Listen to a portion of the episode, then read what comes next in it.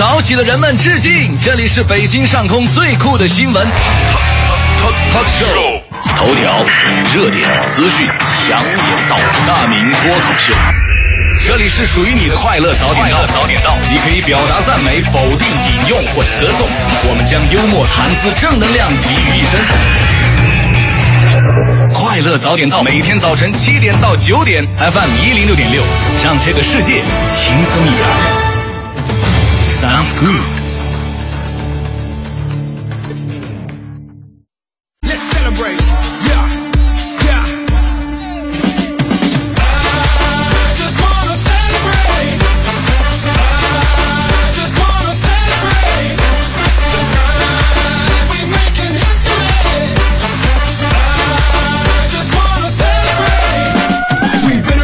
现在是北京时间七点零二分，又过四十五秒，欢迎您继续锁定 FM 一零六点六，中央人民广播电台文艺之声，兄弟这时段为您送上的快乐早点到。各位好，我是大明。最近很多的朋友特别喜欢炒股票，所以呢，先来讲一个在股市里边非常励志的故事。话说有个股民呢叫小郑，是吧？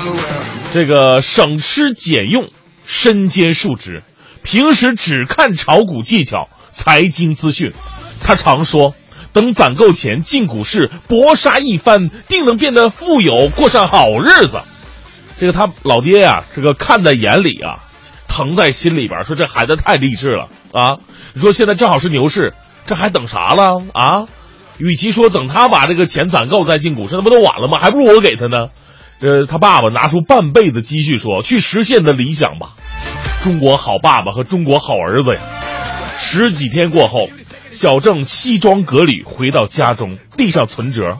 老爸数了一下存折里边的余额，个、十、百、千、万、十万。哎呀，这个父亲激动的是无法言语啊！他的妈妈含着眼泪，热泪盈眶啊，说了：“儿子，给你一百万，你就剩这些了，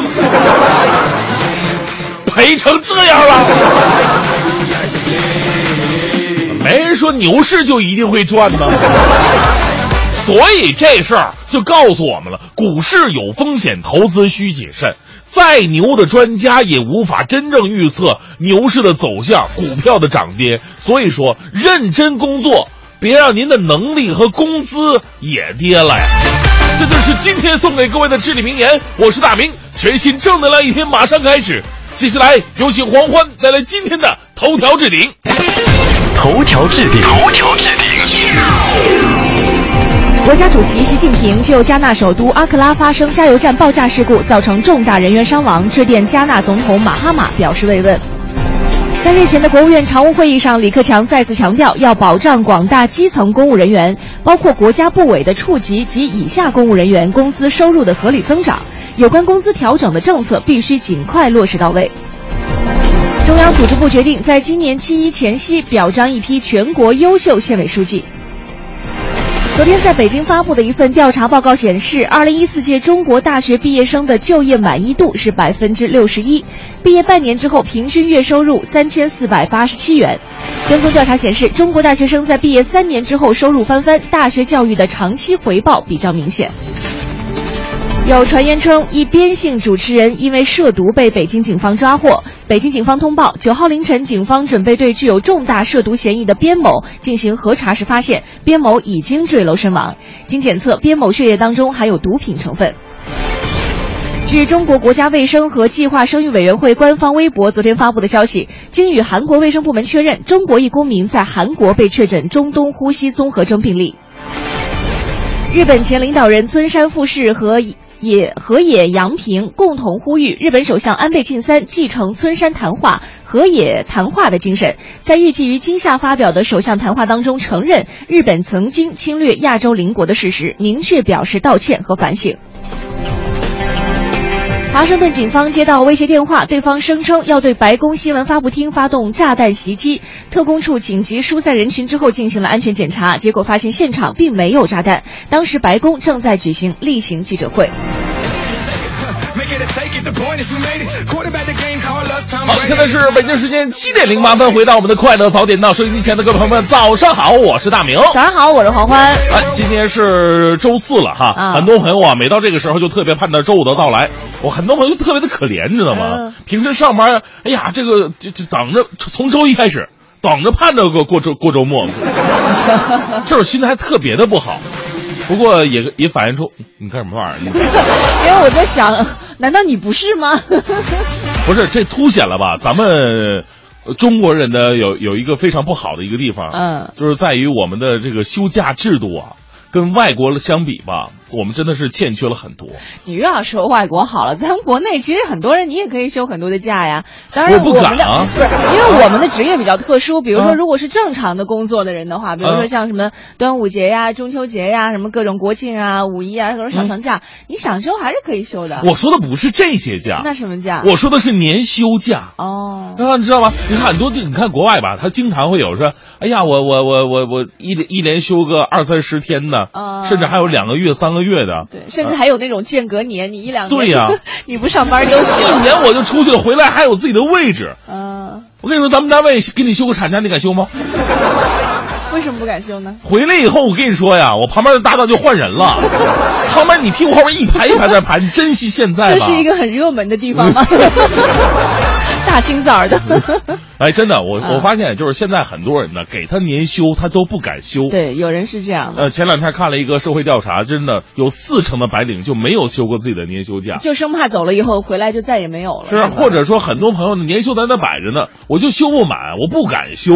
啊呃有假不敢请呢，已经成为现在很多白领的一个社会现象了。对呃今天就特别想给大跟大家讨论一个问题哈，你的年休到底给了谁？是给了工作呢，还是给了真正的这个旅游目的地，还是给了家人等等等等，嗯或者你干脆就给了一张床，在家睡了十天也有可能啊。哎对啊，当然我我说到这个，我就突然想到，还真的是老一辈的人说话有的时候真有道理啊就是在有有一位八十多岁的一个老爷爷啊，他教育他的自己的孩子，就是说，嗯呃，你你干什么职位其实不重要，你啊去哪儿工作也不重要，不不重要哈，因为这东西都是有变数的。嗯关键是你的身上啊有没有一门手艺，哪怕到了一个动荡的年代，你有一门手艺的话，比如说哈，你会、嗯你会做家具是吧？就最简单的，嗯比如说可能你你开的一手好车、啊等等等等，就是你的手艺好的话呢，你到哪儿你都饿不着。哎，对，哎这这个是你就不用担心说，我休个假回来哦，我这个职务就被人抢了。哎，是你看我们广播员啊，主持人他也是一门手艺啊，对走到哪儿都饿不死。你实在不行，你这份工作丢了，你可以到咱们旁边那个这个复兴商业街广播找人嘛。广播找人，广播找人。我以为你们会说那个什么老板娘跟人跑了，是吗？好，今天我们来说说这个年假的事儿哈。嗯一年已经过去有一半的时间了，很多人都开始考虑，哎，我差不多该休年假了。但是面对给你的假期，你敢休吗？嗯你真的休了的话，你把这个假期给了谁呢？欢迎你发送微信到“快乐早点到”一零六六的微信平台。今天参与互动的，为您送出的奖品是由国美在线大客户给我们提供的每天一张价值一百元的电子消费券。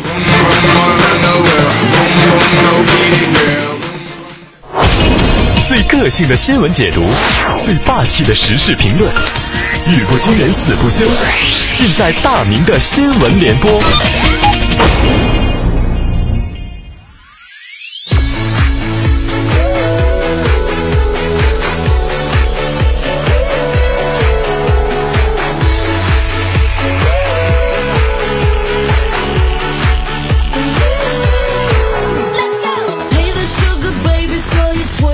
哎呀，有句话说得好啊，远水它解不了近渴。有的时候呢，你的亲兄弟可能都没有你的邻居来的管用。所以今天大明的新闻联播啊，先来说一位真正的中国好邻居啊啊！来自央视的消息，九号凌晨一点多的时候呢，家住在贵州遵义一栋七层楼房里边的姬姓夫妇，突然被一声闷响吵醒了。凌晨一点多呀，这一声响动。对这个对这对夫妻来说还是非常敏感的。俩人就发生发现这个墙体啊开始有啪啦啪啦掉灰，墙砖好像在整体往下掉。然后夫妻俩人想，这是不是楼体要垮塌呀？啊！夫妻俩人赶紧挨家挨户敲门大叫啊！大家赶紧撤离，房子要塌了！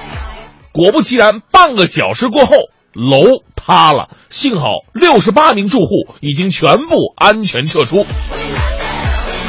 真的是，这是拿生命在救人的，因为没有人知道这个楼什么时候会塌。两个人在这个呼救、在敲门期间，楼会不会突然倒塌？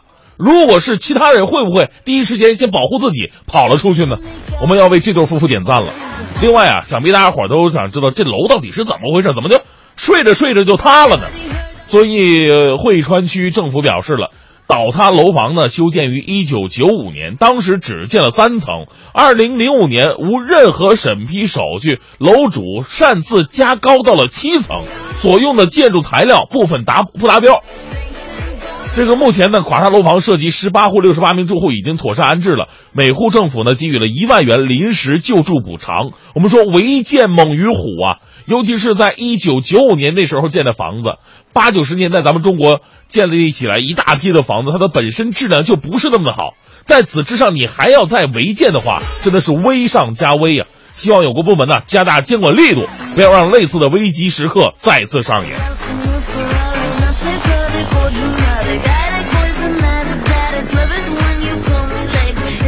继续呢，我们来关注一位咱们北京的呃这个铁路公安警察，二十六岁，他发明了一种专门对付逃犯的云式追逃法。他用这种方法呀，一年内抓到了六十六个逃犯，也创造了北京铁路公安局追逃的新纪录。很多朋友问了，这什么方法这么神奇呢？原来啊，这所谓的云式追逃法不是别的，说白了呀，嘿 嘿就是在网上男扮女装跟逃犯聊天儿。嗯，哥，你这个最近怎么样？这打消了逃犯的怀疑之后啊，约逃犯出来见面，然后将其抓捕归案。正所谓嘛，色字头上一把刀啊！老祖宗们果然果然所言不虚啊！哎呦，咱们民警同志能想到这样的方法，足以证明他们在追捕逃犯这件事上动过不少的心思啊。正所谓嘛，英雄还难过美人关呢，何况你们这帮逃犯呢？当然，很多朋友说了，哎呀，你像这种新闻，你们就不应该报啊，对不对？这么有效的办法，你们公开了以后，逃犯还能上当吗？我跟你说呀，在男人面前，不是在在在在对，在男人面前，女人是男人永远过不去的一道坎。多少男人在女人面前倒跌倒一次又一次，第这第第三、第四次、第 N 次都是，多少次都都从头，大不了从头再来。没皮没脸到如此地步的，就是咱们不说逃犯，咱们就说平时生活当中的男人呐啊，男人也要有自己的尊严，在女人面前也不能那么激暗，是吧？我们再来关注一条来自中国新闻网的消息，台湾警方呢近日破获了一起帮派斗殴案，双方可以说声势浩大，大概四十来个人持刀斗殴，甚至还有人被挑断了手筋，场面非常血腥啊。但特别离奇的是什么呢？斗殴现场有一名身穿蓝色的淡定蓝色衣服的淡定哥，目睹着如此惨烈的斗殴，他没有逃跑，只是稍微移动了一下椅子，继续淡定的在那吃面。太过冷静的反应，一度让警方误以他就是是不是这哥们儿就是老大幕后黑手啊？这哥们儿。哎呀，当时我们就害怕，你知道，看看这场面，会不会两拨人拿着刀啊在那互相砍呢？砍完以后一看，这哥们儿还在那淡定吃面呢，两拨人一起喊：“啊，砍他们老大！”也有另外一种可能性，就是当时场面实在太血腥、太夸张、太吓人，这哥们儿腿抖得太厉害，站不起来了。不管怎么样啊，也给我们大家提个醒。在危机，就像这种时刻呀，特别血腥的时刻呀，千万别装淡定，也别装潇洒，赶紧撤离到安全地带吧。再来，这是大家正能量的消息。楚天都市报的报道，几天之前呢，中南财经政法大学的毕业生桑蕊同学呀，在病房上戴上了学士帽，教授为他拨穗，完成了这场一个人的毕业典礼。今年一月份呢，桑蕊是被确诊为恶性肿瘤，住院期间呢，他忍着疼痛在病房里边完成了毕业论文。学校方面也派出老师来到病房里为他举行特殊的毕业典礼。我们说，生命啊，不是我们人类可以左右的，但是坚强的精神却可以永存。为这个好姑娘点赞，愿她早日迎来战胜病魔的那一天。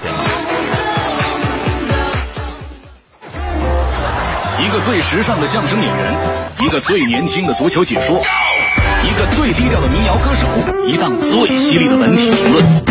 每天早晨，徐强为您带来强言道。今日文娱知多少？欢迎收听强言道。大家好，我是徐强。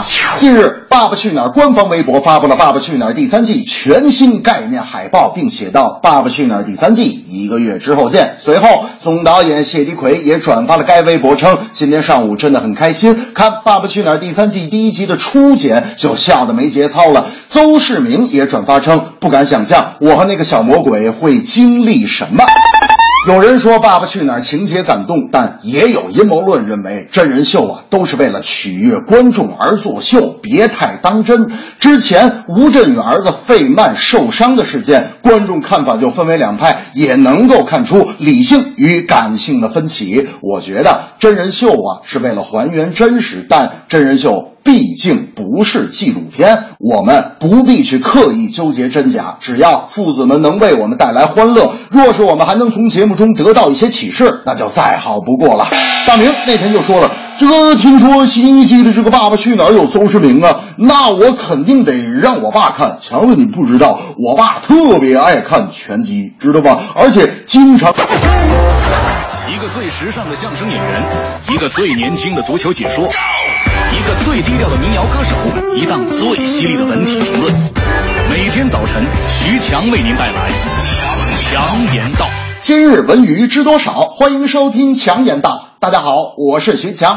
近日，《爸爸去哪儿》官方微博发布了《爸爸去哪儿》第三季全新概念海报，并写道：“爸爸去哪儿第三季一个月之后见。”随后，总导演谢迪奎也转发了该微博，称今天上午真的很开心，看《爸爸去哪儿》第三季第一集的初剪就笑得没节操了。邹市明也转发称：“不敢想象我和那个小魔鬼会经历什么。”有人说《爸爸去哪儿》情节感动，但也有阴谋论认为真人秀啊都是为了取悦观众而作秀，别太当真。之前吴镇宇儿子费曼受伤的事件，观众看法就分为两派，也能够看出理性与感性的分歧。我觉得真人秀啊是为了还原真实，但真人秀。毕竟不是纪录片，我们不必去刻意纠结真假，只要父子们能为我们带来欢乐，若是我们还能从节目中得到一些启示，那就再好不过了。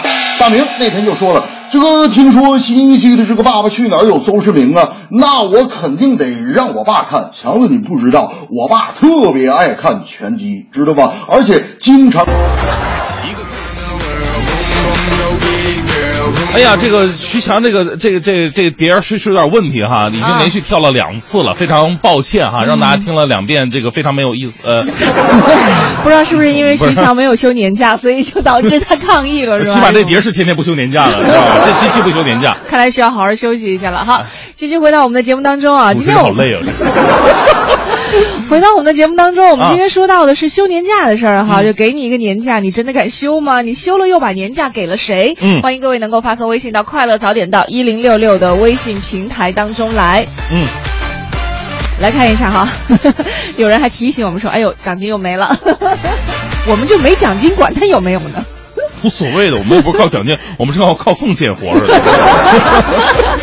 来看一下我们今天的微信平台，呃很多人都提到了这个，确实有年假也不敢休，但有也有很多幸福的。你看这个嗯 WSS 说，每年都会休假，带老爸老妈出去玩一趟，无论远近，爸妈都很高兴。呃，连三高的老妈都会说，一出门啊，啥病都好了。今年一出门，今年四月份已经带他们去河南玩了一圈了。七月份呢，打算跟老公去趟西藏啊。不过因为太单位太忙了，双方都请不了两周的假，做不了深度游啊。祝福祝我们毫无高反的，就是毫无高原反应，享受下个月的西藏之旅吧。哎呦，太让人羡慕了！很多人还在犹豫说能不能请到年假，哪怕有个三五天都行哈。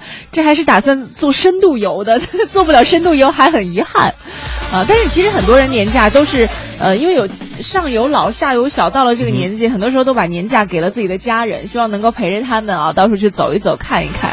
属于自己的时间还真的不多了。是啊，来看一下哈，这个叶漫妖风说了，他说这个我们是没有节假日的，也没有双休，全年就是每周休一天，还不能和节假日冲突了。当然有一点值得欣慰的是，我们有年假二十五天，我已经分两次休了十五天了，两次都是被妈妈以相亲之名叫回去的，见了两个都不合适，干脆就在家里玩游戏、看电影，和发小通关了一个游戏，看了几十部电影，还玩体感游戏教妈妈健身啊。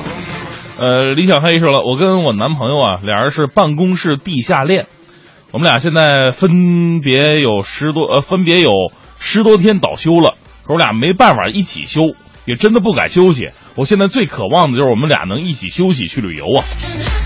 都恋上了，干嘛还在一块儿工作呢？不是你，你们俩已经天天在办公室里天天见面了，还要什么一起旅游？这是办公室里见面啊根本满足不了恋人之间想要亲密接触的这种愿望。不是你你你你能抛媚眼吗？不能，被人发现不合适是吧？那你俩不会统统统一的晚点下班啊？啊，一方面把同事可以靠走，第二方面呢，嗯领导还会说呀，这俩人真用功，刻苦加班，你知道吗一？看就是有经验的。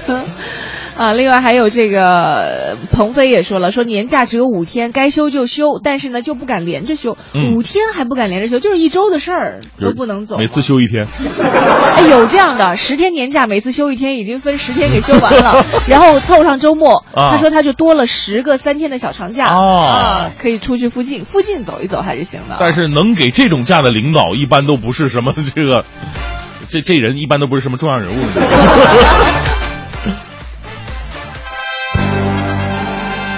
六听天下，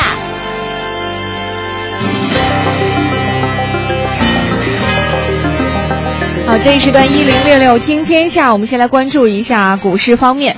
证监会新放行二十四家新股，昨天公告确定了最终的发行日期，加上此前缓延缓发行的红蜻蜓，下周起将会有二十五只新股陆续启动发行，其中由国泰君安领衔的二十三只新股将在下周率先发行。嗯，很多股民担心呢，这个新股发行啊，要要冻结一部分资金了，对牛市的影响到底有多大呢？呃，对于这次新股发行呢，有分析师是这么认为的，说从目前来看呢，新股抽血的效应对股市的影响是越来越弱了。目前资金面相对宽松，因此呢，本轮新股会对二级市场有一定的影响，但影响不大。另外，统计显示，本轮新股发行之前，今年证监会共下发了七批 I 呃七批的 IPO 批文，总计一百六十六家公司发行，是总计实际募资一千零二十七点三九亿元。据统计，在这七批发行上市的新股当中，市值加权中签率在百分之零点一到百分之零点五之间。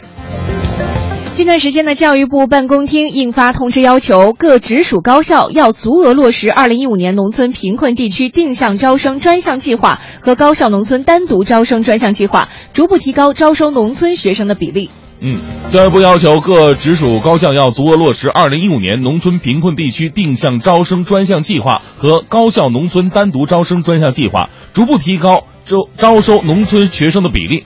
同时呢，各校要严格控制属地招生比例，并且在二零一四年。呃，分省基础之上，适当的增加山西、安徽、江西、山东、河南、广东、广西、四川、贵州、云南和甘肃等十一个省的常规生源计划，且不得调减。嗯。再来看一下，北京市工商局昨天公布了近期开展的流通领域服装鞋类商品的抽查检验情况。检查当中发现呢，中高端服装及鞋类商品质量不合格现象比较严重。据了解，抽检的服装呢分为休闲类服装、毛纤维类服装、羽绒类服装等等三大类。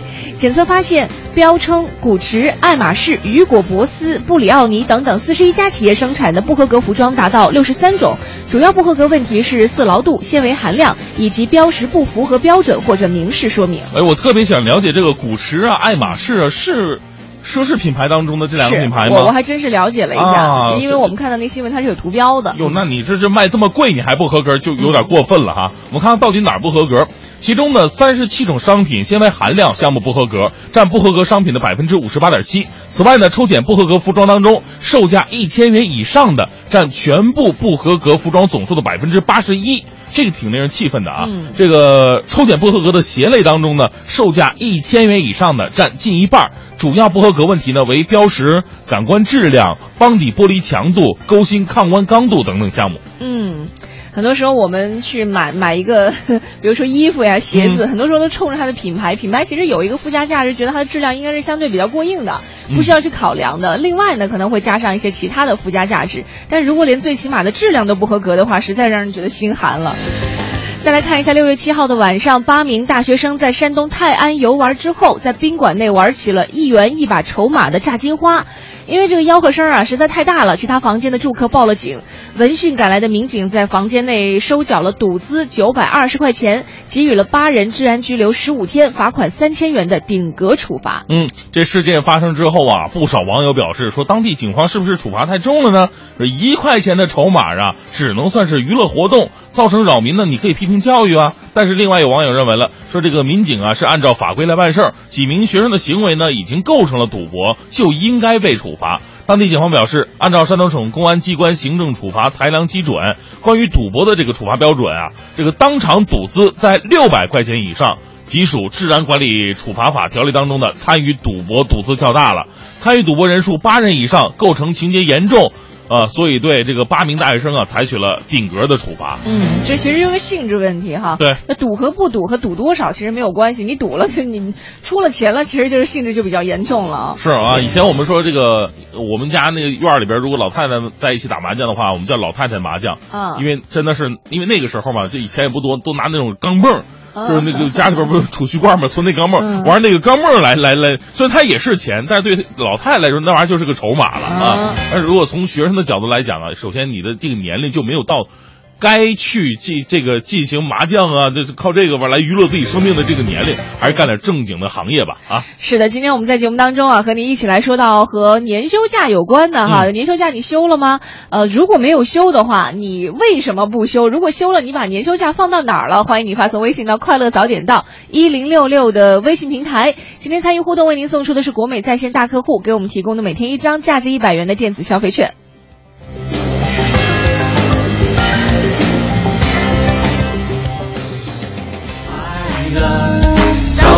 到，给生活加点料。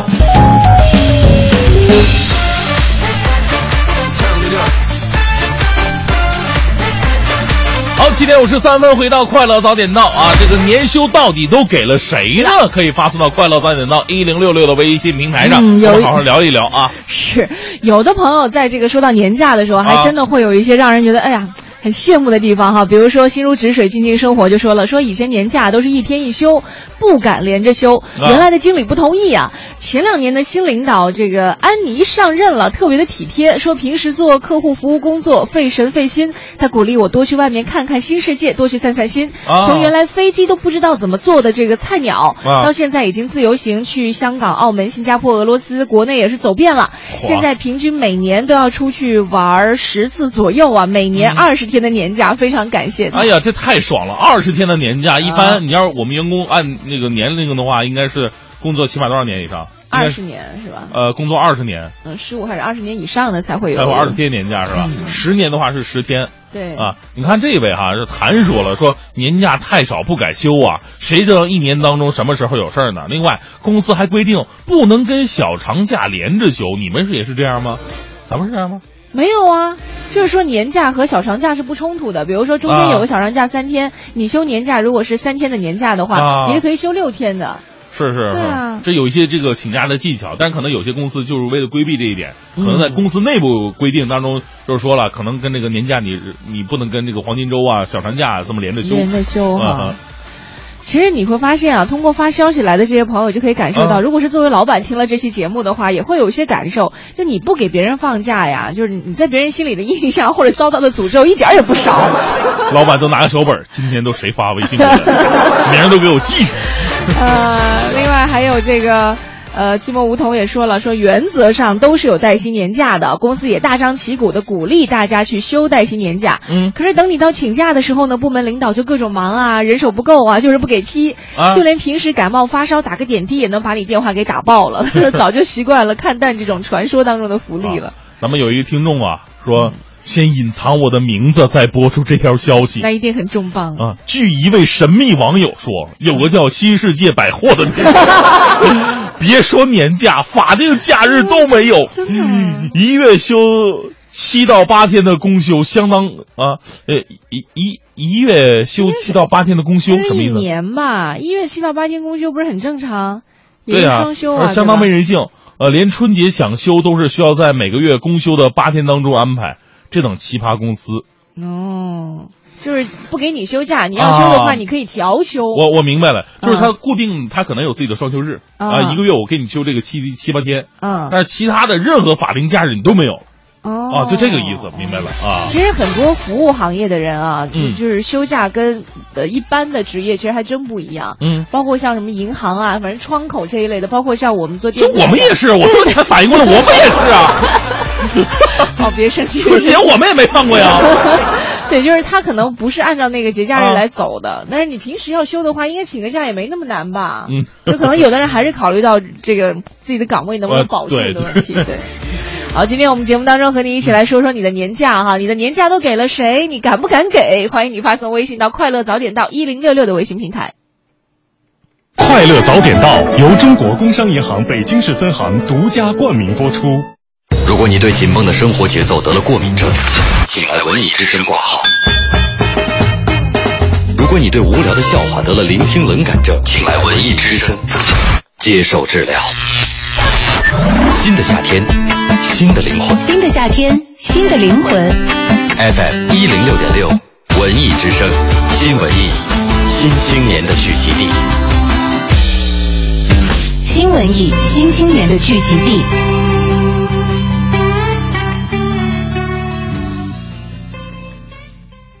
中国工商银行北京市分行与您同享大明的快乐知不道。工行容易购摄影出游季活动开始了，带上您心爱的摄影器材，一起去旅行。即日起至六月十五日，来工行容易购祥生行摄影器材专卖店，可享受全场免检、分期免息、工行积分抵现等优惠，还有更多精美礼品等你来。专业摄影人不可错过的促销盛宴，购摄影器材名品就上容易购，活动详询九五五八八。好了好了，参观故宫的朋友请往这边走。哎，那个导游，导游过来一下，啊你给我导一下。那个，我我我看那电视剧里边经常看那个冷宫在哪儿啊？好挺有名啊。哦，冷宫啊，冷宫不是固定的某一处居所，只要是用于关进妃子的地方，都可以称为冷宫的。呃，这这哪个光过妃子？我要去冷宫，我这太热了，我去凉快一会儿。快乐知不道，大明工作室诚意出品，更多快乐就在早上七点，大明黄昏快乐早点到。快乐知不道由中国工商银行北京市分行独家冠名播出。我想快乐，我想快乐，我想快乐。想快乐就参加建行手机进行摇活动，下载建行手机银行 APP 客户端，即日起至十二月三十一日办理转账、缴费支付、投资理财，就有机会赢取手机话费、iPad mini 等丰厚大礼。建行手机银行，随时随地尽情摇，快乐就是这么简单。详询建行网站或九五五三三。蔡明说他家的中介倍儿保险，上了网房子还能视频选。他还说爱屋及乌二手房只收一个点，这佣金可算是真敢减。哥们儿说租房佣金豪爽减一半了，我听了立马就把房子事儿给办了。搬家置业爱屋及乌，大大不一样。这是国贸夏令营，这里将诞生小球王、小巧手，小厨王、冰上小明星，小演说家，超级宝贝在这里诞生。更多报名信息，请关注北京国贸商城微信。夏天来国贸，摇一摇有大礼哦。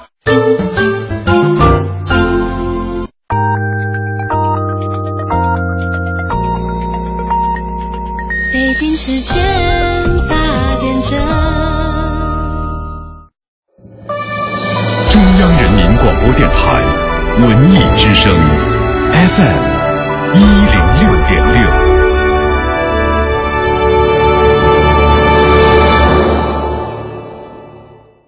轻松快乐多一点，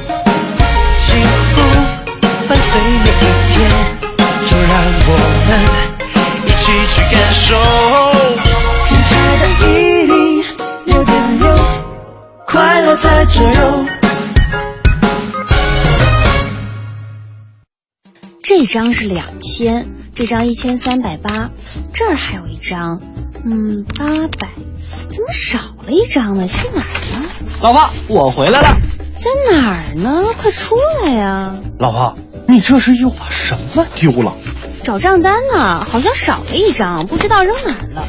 嗯，你为什么要说又？是说我粗心吗？呃，老婆大人，我不是那个意思，我是想说呀，老婆大人，你现在每月都能认真对待信用卡账单，还款及时，为咱家良好的个人征信记录做出了巨大的贡献呀。那是，别以为咱家就你懂，你老婆我现在也是个财务专家了。为这事儿，我这回可是特意亲自去北京银行做了专业咨询，还学会了一个妙招。嗯，是什么妙招？我把咱的借记卡和信用卡都做了绑定，做了个自动还款，这样每月还款日会自动还清账单，再也不用担心忘记还款啦。妙妙极呀！那既然还款的问题都解决了，你还找对账单干什么？那我也得对对账，看看钱都花哪儿了。不用看也知道都花在你身上了呀。嘀咕什么呢？呃，没没没没什么，我是突然想起上次去北京银行办贷款，张经理还建议咱们用电子账单，这样每月账单会发到邮箱，比起纸质账单方便又环保啊。这个好啊，那咱以后就用电子账单。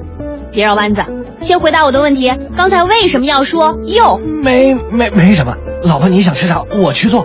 呃，老婆你要干什么啊？关注个人信用记录，个人欠款请做到及时归还。如更换手机、邮箱等个人信息，请及时更新您的银行关联材料，以保证您的银行账单正常接收。北京银行温馨提示：保持良好的信用记录，为个人积累信誉财富。金融知识进万家，京行相伴，你我他。快乐早点到，由北京博瑞祥兴奥迪汽车销售有限公司特约播出。买车奥迪倍儿有派，您的博瑞祥星来，新车二手都有卖，价格透明好实在，建筑面积两万八，国企诚信就是它。新店开业，特惠酬宾，就在国贸商圈西大望路二十号，就等您来。快乐早点到，由民生银行信用卡中心特约播出。六月十六日，全民红包派发日终于到了。六月十六日当天九点、十二点、下午三点、六点十六分，现金红包、时尚电子产品、电商代金券等一元惊喜好礼，精彩摇不停。详情关注民生信用卡官方微信“全民摇红包”。快乐早点到，由爱屋及乌买房、卖房、租房专业中介浓情呈现。快乐早点到，由中国工商银行北京市分行独家冠名播出。每天早晨，过期的酸奶、过期的食欲、过期的新闻、过期的坏心情，统统扔掉。不过期的早高峰，不过期的陪伴，不过期的快乐，不过期的求知欲。FM 一零六点六，每天早晨七点到九点，快乐早点到。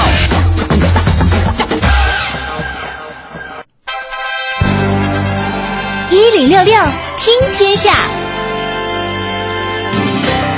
来看一下这一时段一零六六听天下，来关注北京城。首先是和地铁出行有关，从九号的首班车开始，地铁八通线和十三号线的站台门开启全天试运行模式了。地铁推手至此退役。北京地铁方介绍呢，由于供货周期等等因素，两条地铁线将在年内补齐防夹设线，提高安全系数。截止到目前呢，北京市十八条既有运营线路当中，只剩下一号线和二号线还没有屏蔽门。北京地铁介绍说，目前安装工作已经初步开始了，预计在二零一七年，全市所有的铁路线路都会安装屏蔽门。嗯，在试运行初期啊，车头的位置呢会设专人提示司机，呃，还有车流密集的车站呢会增派巡逻员，加强客流疏导。双桥站的相关负责人就表示了，说一旦车尾专人发现异常，会通过手台联系站台中部的巡视员，之后呢，快速告诉列车司机，会有专人到事故的屏蔽门前处置问题，确认没有情况之后才会启动列车。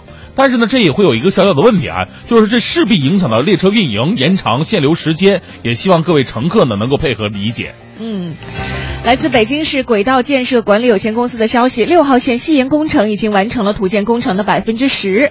未来呢，六号线西延线将会和既有地铁六号线海淀五路居站相连，实现一个贯通运营，并且可以和一号线、S 一线和三号线等等实现换乘。嗯，地铁六号线西延工程起点呢位于首钢旧址场内，向东沿金鼎南路、苹果园南路。西田村路等等，呃，西呃一直到西四环定慧桥北，与既有地铁六号线海淀五路居呃海淀五路居站相连，线路总长呢大概是十点六公里。与海淀五路居站的实施贯通运营之后，整条线路长度将会达到五十二公里了，成为本市一条东西方向交通的大动脉，可以方便门头沟区、石景山区和通州区居民的一个相互出行。嗯，昨天的北京市统计局国家统计局北京调查总队发布了数据显示，五月份北京市居民消费价格总水平同比上涨了百分之一点八，和上一月相比涨幅下降了零点二个百分点，环比下降了百分之零点五，和上一个月相比呢降幅扩大零点四个百分点。数据显示，菜果蛋价格下降是拉动 CPI 下行的主要原因。嗯，从各类商品以及服务价格同比变动情况来看，五月份食品价格同比上涨了百分之零点九，其中呢，鲜菜价格上涨百分之五点五，在外用膳食品价格上涨了百分之四点六。蛋价下降了百分之十二点四，鲜果价格下降了百分之八点八，肉禽以及制品价格下降了百分之零点一。嗯，在说下面这条新闻之前呢，还请各位来留意一下哈，我们在呃最近的一次快乐早点到演唱会当中，为大家送出了一台无人机，哎我不知道大家还记不记得哈，也不知道那位种到无人机的女士呢，现在使用的怎么样了？嗯，那其实现在在北京啊，无人机的使用也是越来越多了。呃，在无人机送快递之后，这个受到大家关注的新型运输工具呢，又跨界到了餐饮 O to O 的行业。六月十号到十二号，每天午餐高峰的十一点到十三点这段时间，在北京五环外的回龙观、西二旗这两个区域的用户可以享受无人机极速配送服务。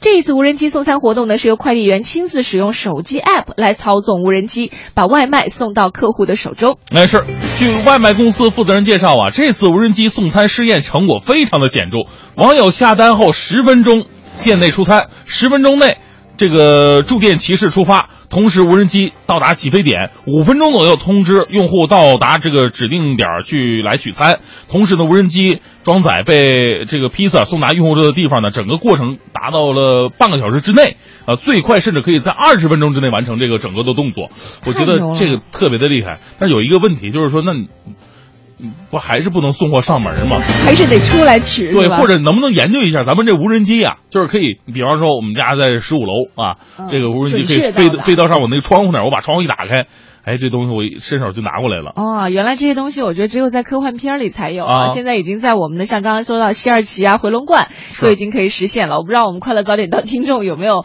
这个生活当中应应用到过哈？哎欢迎你也可以跟我们一起来分享一下。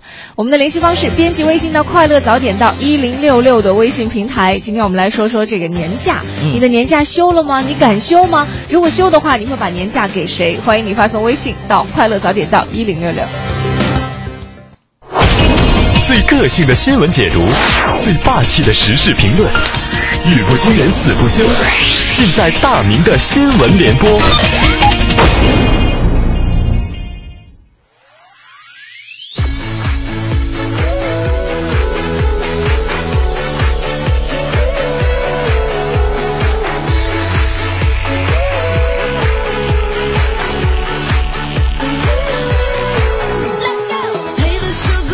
时段的大明的新闻联播呀，先来关注一下高铁。呃，来自新闻晨报的消息，呃，很多朋友乘坐动车呀、高铁的时候呢，都可以凭借这车票啊，免费的领取一瓶矿泉水，这已经是一个共识了哈。然而呢，某些地方却达不到，比方说铁路上海虹桥站和上海站的不少乘客在领水的时候呢，频频遭受闭门羹，说这个东西不是给你的，有水但是不能给你。与此同时呢，有媒体在调查的过程当中就发现了，这矿泉水他们不是没有。车站的员工、商店的店员都可以随意的领取来拿。对此呢，该站的负责人回应说了，说向旅客赠送矿泉水是铁路企业自2008年起为提高动车组列车上座率、提升动车组列车乘坐体验所采取的一项增值服务和营销手段。铁路车票票价内并不包含矿泉水的价格。哎，那问题就来了哈，嗯，难道车站员工的工资里边就包含这个矿泉水的这个免费拿的这个大礼包吗？这这是？咱们咱们就不说员工，咱们跟员工那么比较吧，咱们不说这个啊，咱们就说矿泉水它能值多少钱，而车票又值多少钱？我们一直在提高什么高铁的技术啊、速度啊，我们都能够达到这些目标，但是我们的服务到底有没有跟世界真正接轨呢？真有这样提升用户体验的措施，为什么不能高标准、严要求的把它继续执行下去呢？难道仅仅是体验一次过后就再也不能体验了吗？再来关注一条来自《中国青年报》的消息：六月八号的时候，这个南京市有一个小区居民报警了，哎呀，这恶心人呐！是这个小区单元门的这个道上被堆了一大堆的垃圾挡住去路，而奇葩的是呢，旁边有一辆停在过道旁边的汽车，车顶上也被倒了一大堆的垃圾，这到底是怎么回事呢？原来呀，起因是一位业主在小区里边乱停车，挡住了其他车辆的去路。于是啊，这些车主就开始报复了啊，车上被倒满了垃圾，以示警告。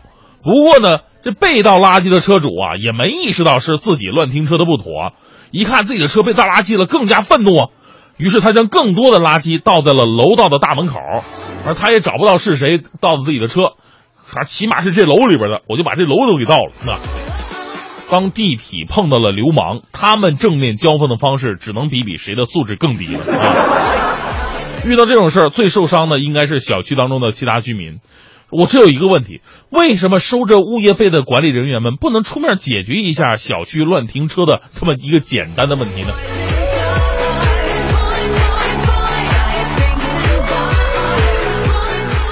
我们继续来关注一条来自重庆晚报的消息。这个消息真的，哎呀，这这这绝对是小说里边都写不出来的这么一个剧情啊！这是一个特别悲伤的故事。去年。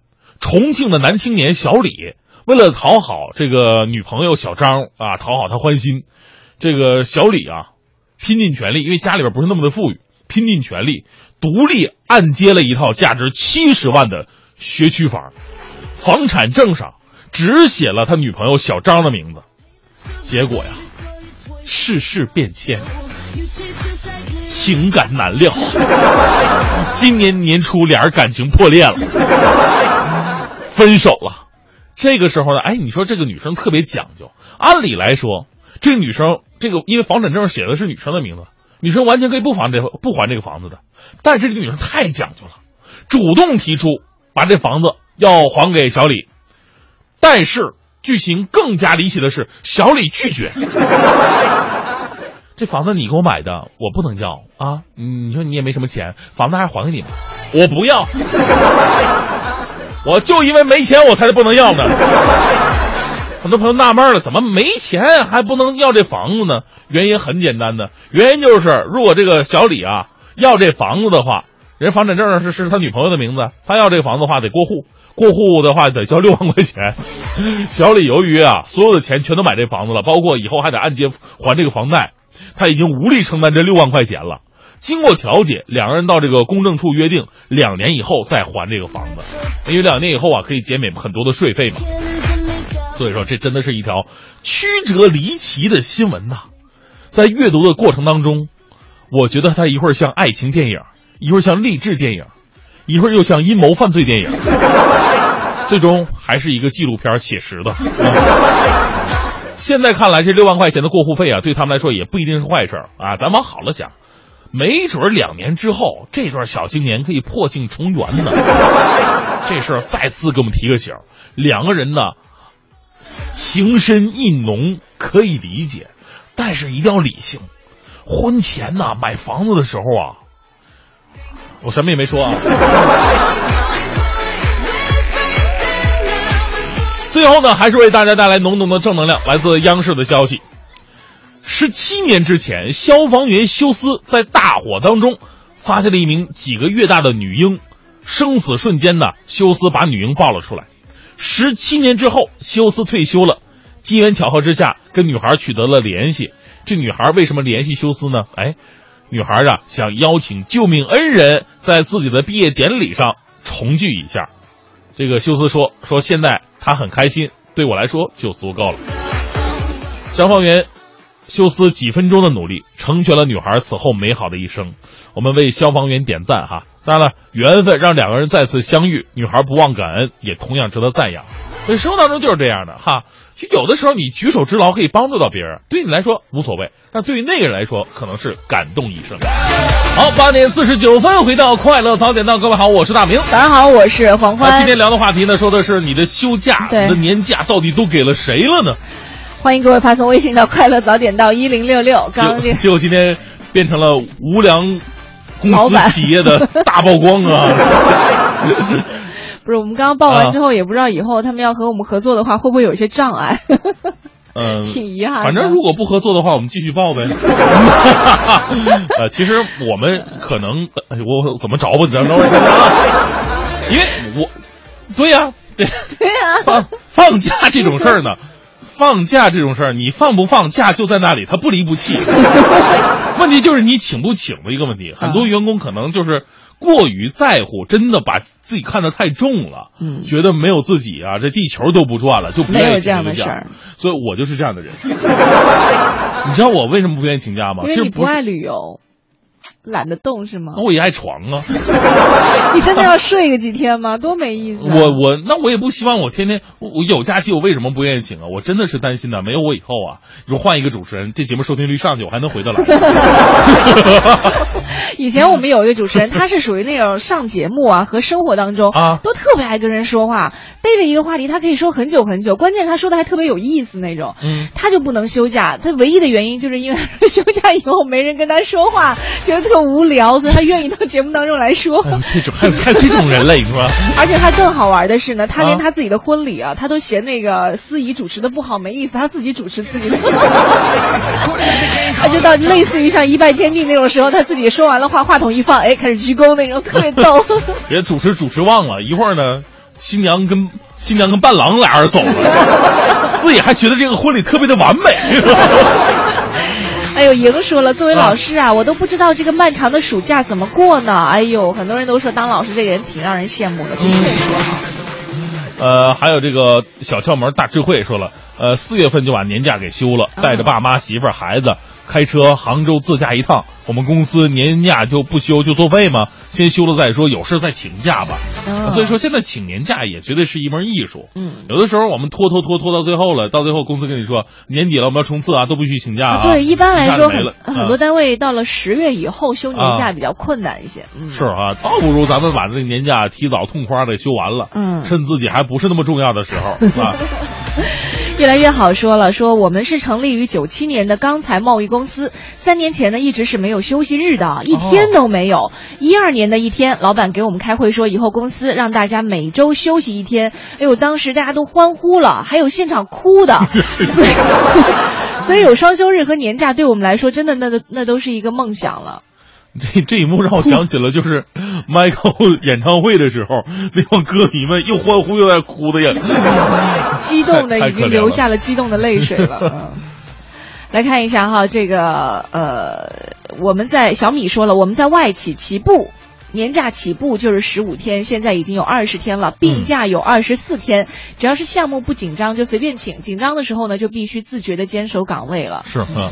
其实你发现假嗯期越多啊，大家越自觉，因为有时候休着休着 休的自己都不好意思了。对啊有点什么事儿能克服都会自己克服。以前我在外地工作，当然现在我也在外地工作啊。以前我在这个南方工作的时候，那个时候单位还给我们那种年轻人二十六天的探亲假。哦，对对，这个探亲假特别的棒，那二十六天的，你可以分着请。我那时候都是一次性请完，直接休了一个月，跟那放寒寒暑假一样。回来了以后都不知道自己姓什么了。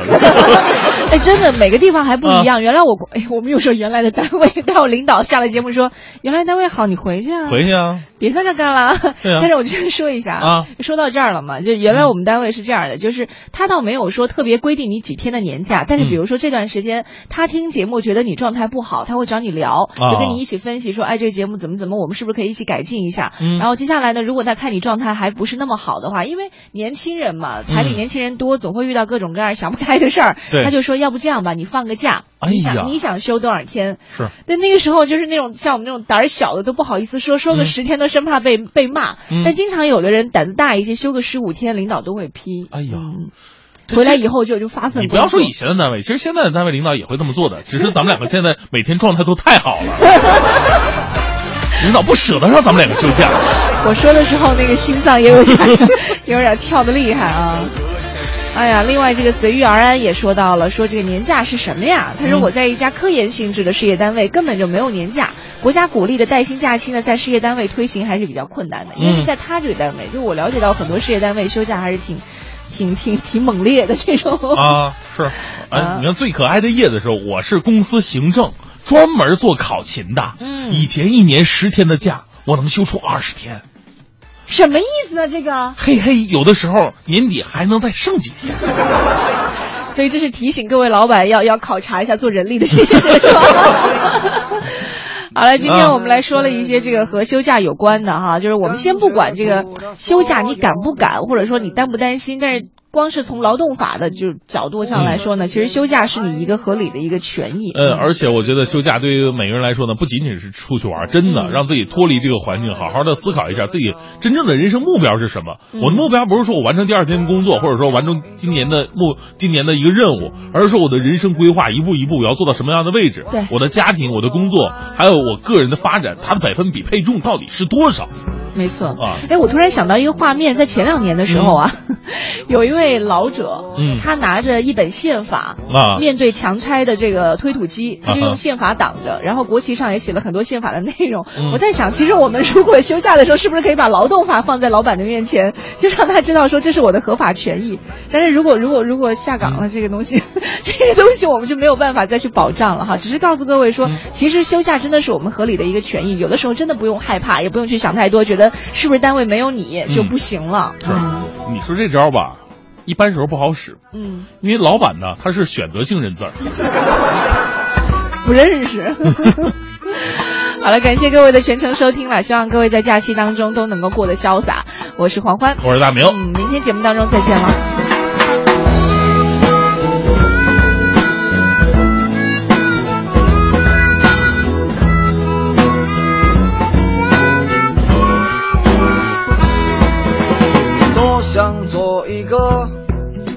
没心没肺的人，感觉不到所有的苦闷。无论天涯海角，南非和冰岛，都能听到我快乐的歌谣。多想做一个没心没肺的人。忘记所有爱和所有恨。无论你在哪儿啊，别忘记我说过的话。我是这个世界上最恨你的人呐、